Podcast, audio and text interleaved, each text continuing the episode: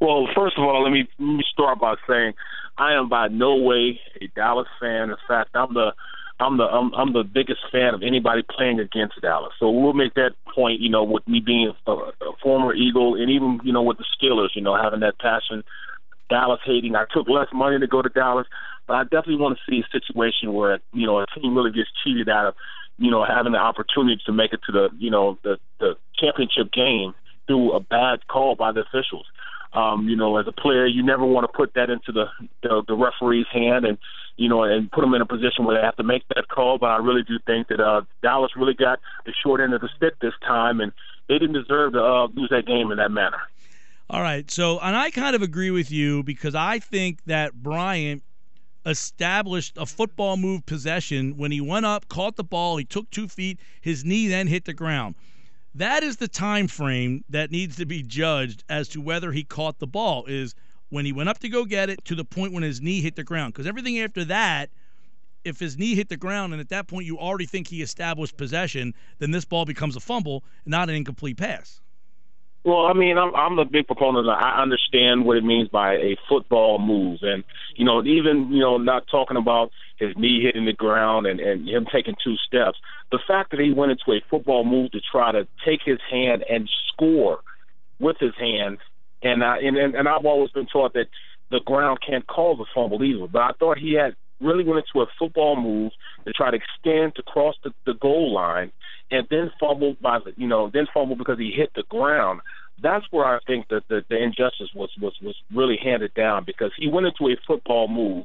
Not even talking about the two steps, not even talking about the fact that his knee hit the ground, but he started a football move to try to score and put his hand over the goal line. I think that's where really where the misjustice of you know not you know overturning that call because I mean I didn't you know from watching even watching in the slow motion you can definitely see that he was reaching out trying to get extra yards and trying to cross over the goal line in order to score. You know, so I'm. I'm you know, I'm at a loss of words for this. And when I saw it happen, you know, uh, you know, live on TV, you know, I was just really sickened by them going in and taking that game away from Dallas you know, and and that's spoken from a guy who, you know, again, not a Cowboys fan at all. It's just a, an NFL fan who wants to see the rules get, uh, you know, interpreted the right way. And ultimately, you know, if they get the ball there, there's four minutes left in the game. They maybe score, maybe they kick a field goal. We don't know, but Green Bay would have got another shot to come back out on the field.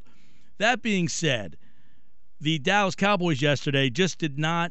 Their defense was that the game that finally their defense came back to get them, that caught up to them, that, you know, this had been kind of masked all year long for them. But when push came to shove, when you get to this level, when you're one of the final four teams left in your conference, that their defense caught up to them at this, at, you know, at, at a point where we thought it would catch up to them eventually and finally. Well, I mean, yes, that is a that was a key factor. You know, they they kind of shielded their defense just because they have a potent running game. They have a very very good quarterback in Romo, and and I think that's really the the um what the game was about. You know, Romo against Rodgers. That was the big selling point of it. You know, them going to Lambeau Field. The fact that the Dallas Cowboys were undefeated uh, on the road, and, and you know, and, and Rodgers and his guys up in Green Bay were undefeated at home, and you know, this is where everything came to a to a point, came to a head. Which quarterback is better? And I do think, you know, the past month, has played very, very well, well enough to win the game. I thought Dez, you know, showed that, you know, a little composure as far as, you know, how he reacted towards the whole thing. You know, I really do think that they were duped out of the game. But at the end of the day, the storylines were great. It was great football for the NFL, but I think they really fell short uh, with overturning that call. And that's really going to, um, over the off season is going to be something that's going to be discussed, uh, you know, through the officials and you know when they go get together for the meetings, uh, the owners go to the meetings. You know, this is definitely going to be discussed. Well, and you know, it happened with Calvin Johnson a couple of years ago, where basically that call that would have won them that game on opening day in 2010, you know, it got to reverse, and you know, a lot of people saying, look, if that call is incomplete, this one's incomplete too. Do you think there's similarities between the Calvin Johnson play and the Dez Bryant play?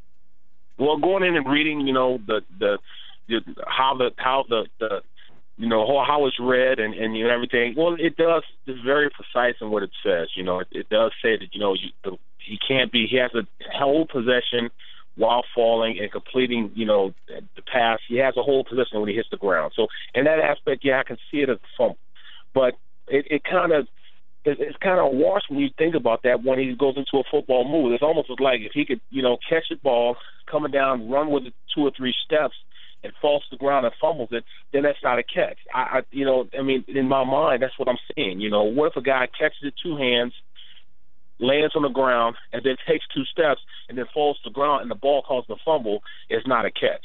That's the way I'm looking at it. You know, I mean, it, it really doesn't make sense to me because he did go into a football move. So where does the football move aspect come to it, and where does the you know the incomplete pass move come into it? You know, I think it is two different, distinct moves that happened. He caught the ball, his knee hit the ground.